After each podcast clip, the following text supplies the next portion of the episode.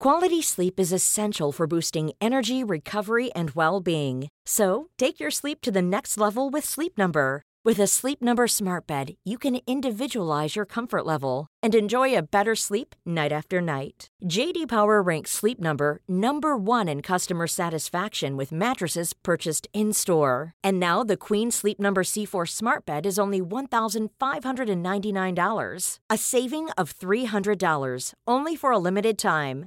For JD Power 2023 award information, visit jdpower.com/awards. Only at Sleep Number stores or sleepnumber.com. Hello? Hello? Podcast Network Asia. Haga logo, Sarah di sini. Kalau hari ini kamu senang karena baru punya ade atau keponakan baru, cek langsung deh di Tokopedia. Karena kebutuhannya tuh serba ada. Flash sale 3 kali seminggu dan cashback sampai dengan 100 ribu, spesial untuk ibu dan bayi di Tokopedia Parents. Gunain langsung aja link yang ada di description box aku, sambil belanja, sambil dengerin podcast aku. Haga logo, segemu gua ga. Apa kabar kalian yang lagi dengerin ini? Semoga sehat-sehat ya. Malam ini mau sharing lagi tentang toxic parenting. Waktu itu kayaknya kurang puas ya nyeritain tentang parent yang toxic.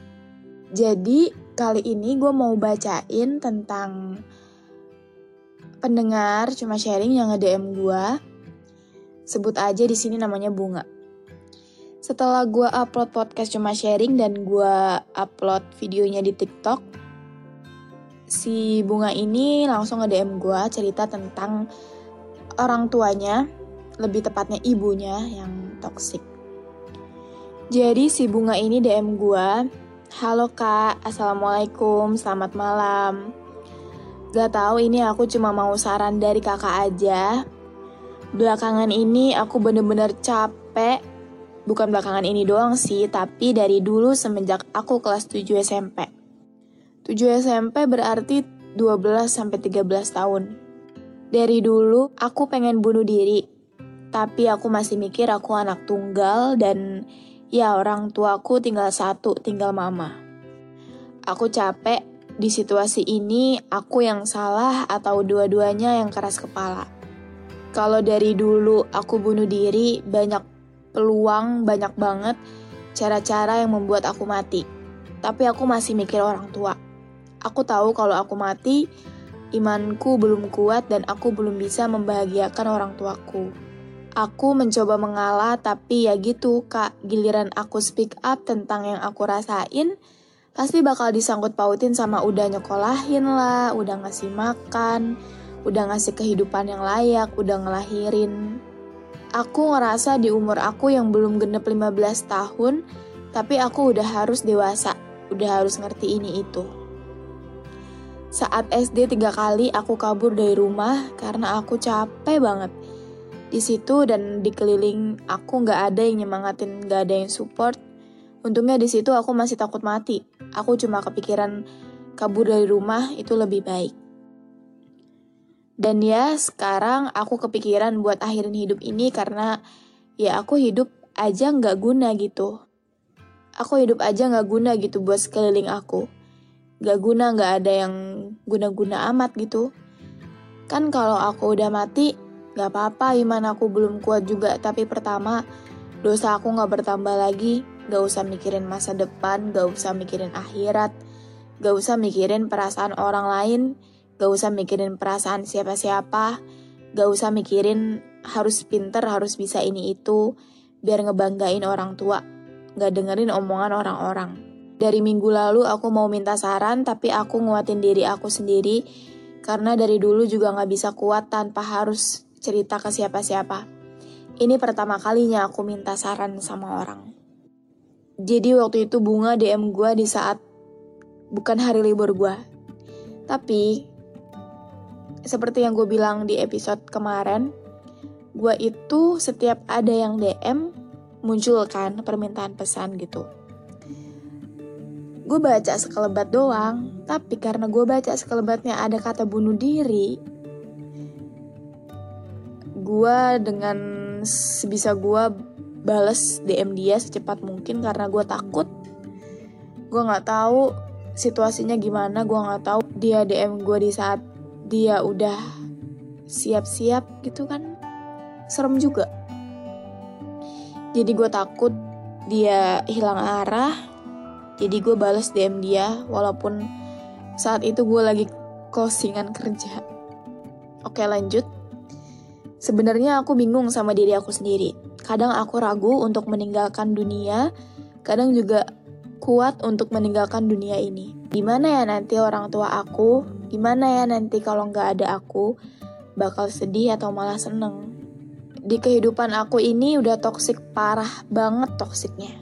Saking toksiknya aku bingung mana yang ikhlas, mana yang enggak, mana yang bener, mana yang enggak. Aku nggak pernah nangis, nggak pernah cerita tentang masalah yang aku hadapin di dunia. Aku selalu tersenyum, selalu bahagia, Aku gak bisa pendekatan ke orang baru. Aku susah percaya ke orang baru. Ini pertama kalinya aku cerita ke orang baru karena aku udah gak punya teman lagi dan masalah kayak udah susah aku hadapin. Aku masih ngaji. Kadang kalau aku tanya-tanya aja, kalau lagi pada cerita, aku juga cerita, tapi alih-alih teman aku lagi yang ngerasain.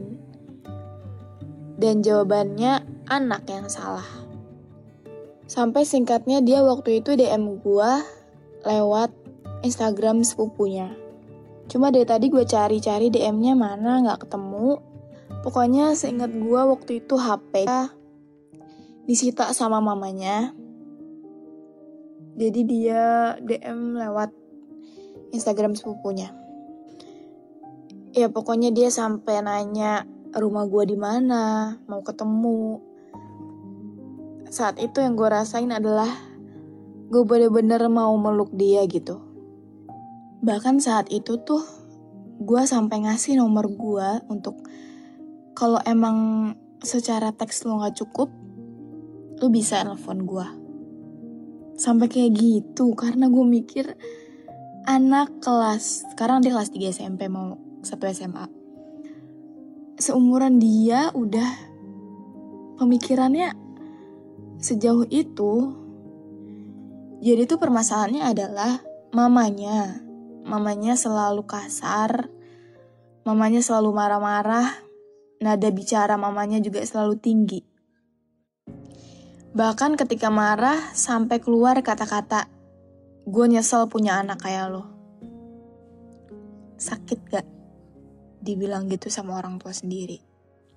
Apalagi kondisinya di sini si Bunga anak tunggal serba salah, dia sebelah memaknya tapi dia anak tunggal dan gak ada anak lagi yang bisa ngurusin maknya gitu. Pas nelfon dari awal gue udah bilang kalau mau nangis nangis aja, gak apa-apa. Aku tungguin sampai bener-bener udah plong, nangisnya udah kelar, baru cerita. Saat itu pecah dia nangis. Untuk gue sebenarnya ini pertama kalinya gue nelfon stranger dan sebenarnya gue juga bukan psikolog. Tapi ya itu gue gue tahu banget rasanya. Sendirian tuh nggak enak. Jadi ya semampu gue lah. Gue nemenin dia. Gue dengerin tangisan dia. Jadi tuh kadang gue nggak tahu ya tapi kadang orang tua suka nggak ngerasa kalau apa yang dilakuin itu salah. Dia nggak ngerasa kalau apa yang dia omongin itu salah nada bicaranya kata-katanya atau malah bahkan ada orang tua yang nada bicaranya tinggi. Dia ngomelin anaknya sebenarnya sebenarnya nggak ngomelin tapi emang nada bicaranya tinggi. Anaknya ya nangis terus bilangnya lu lemah banget sih lu baru digituin doang sama gue nangis. Baru digituin doang ngambek baru digituin doang bilangnya gue toxic parents but hey coba lu bilang ke anak lu baik-baik nggak? Lu bilangin anak lu baik-baik nggak? Kalau lu bilangin anak lu dengan cara lu teriak-teriak, lu bentak-bentak, tuh anak lama-lama punya trigger loh. Kayak gue. Sebenarnya gue gimana ya? Gue gue nggak pernah dibentak ayah gue. Mungkin pernah sekali dua kali. Tapi yang bikin gue ketrigger bukan karena gue dibentak, malah karena gue sering denger ayah mama gue berantem. Ayah gue kalau ngomong emang gak slow orangnya. Dia selalu pakai nada tinggi. Kayak sesimpel nyari remote TV lah. Nyari remote TV itu rame banget. Dan gue sampai sekarang, gue mau 21 tahun, gue selalu gemeteran setiap dengar orang teriak-teriak. Sampai sekarang jadi ya gini loh maksud gue kalau emang para orang tua mau anaknya denger omongan mereka ya mereka harus lihat ke belakang apa yang mereka omongin tuh baik-baik nggak kalau cara ngasih nasihat tapi 11-12 sama ngomelin sih mental malah takut anaknya sama lu tau nggak? Dan beberapa waktu kemarin gue lagi nggak soal Instagram terus gue nemu postingan yang bikin gue tersentuh. Postingan dari kli.id isi postingannya 5 kalimat yang seorang anak ingin dengar dari orang tuanya. Kalimat pertama ayah dan ibu bangga sama kamu gue nggak tahu ya ayah emak gue nggak pernah ngomong kayak gitu tapi gue sangat ingin mendengar kalimat itu dari mulut mereka. Gue gak tahu, mungkin karena mereka gengsi, jadi mereka sebenarnya bangga tapi gak tahu cara ungkapinnya kayak gimana. Gak tahu juga. Yang kedua, jadilah dirimu sendiri apa adanya. Kalimat ini juga gue pengen denger dari orang tua gue karena setiap misalkan gue make up gitu atau gue pakai bajunya agak beda gitu pasti selalu di komen kayak misalkan pakai blush onnya terlalu ngeping. Kalau make up jangan minor-minor banget nanti pas nikah nggak pangling. Begitu katanya alasannya cuma ya gue cuek aja karena kan gue tahu apa yang gue mau gitu. Gue tahu apa yang gue pengenin. Gue tahu apa yang gue butuh. Jadi ya udah. Tapi kadang ya adalah perasaan gak pede karena orang tua gue sendiri aja bilang kayak gitu gitu. Yang ketiga ayah dan ibu akan selalu mencintaimu. Mungkin bagi sebagian orang ini terdengar cringe tapi ini salah satu kalimat yang mau gue denger kayak ya oke okay, gue tahu mah gue sayang sama gue gitu tapi kayak pengen gak sih bahasa basinya tuh yang enak gitu kayak ya mama sayang sama Sarah, ayah sayang sama Sarah. Kadang tuh ucapan juga perlu gak sih? Sebagai pengingat aja. Yang keempat, ini kalimat yang pengen banget gue denger. Maafin kesalahan ayah dan ibu. As simple as maafin mama ya. Karena gimana ya, kayak semuanya tuh terlalu gengsi untuk menunjukkan rasa kasih sayangnya. Bahkan pas lebaran aja, yang minta maaf tuh kayak selalu gua gitu. Selalu anak ke orang tua. Maafin Sarah ya, mah ya, kalau ada salah. Tapi orang tua gue tuh gak pernah bilang, Iya maafin mama juga ya. Maafin ayah juga ya. Gue gak tahu mereka mungkin mikirnya emang kayak gitu. Kayak ya anak emang patutnya minta maaf ke orang tua. Tapi kan orang tua juga punya salah sama anak. Disengaja ataupun tidak disengaja ya ya apa salahnya sih lebaran gitu kan minta maaf sama anak lu kalimatan terakhir jangan menyerah kami akan selalu mendukungmu support system terbesar anak adalah orang tua. Kalau orang tua aja nggak jatuhin mental anaknya sendiri, ya udah. Jadi anak tuh kayak hidup sendiri-sendiri aja udah. Yang ngasih semangat diri sendiri, yang support diri sendiri. Seenggaknya mari lihat dari dua sudut pandang. Seenggaknya dengan cara mereka yang seperti itu, dengan cara mereka mengasuh gue dengan pola yang seperti itu, ngebuat gue gak mau kayak mereka. Ngebuat gue mau anak gue ngerasa dicintai sama orang tuanya sendiri.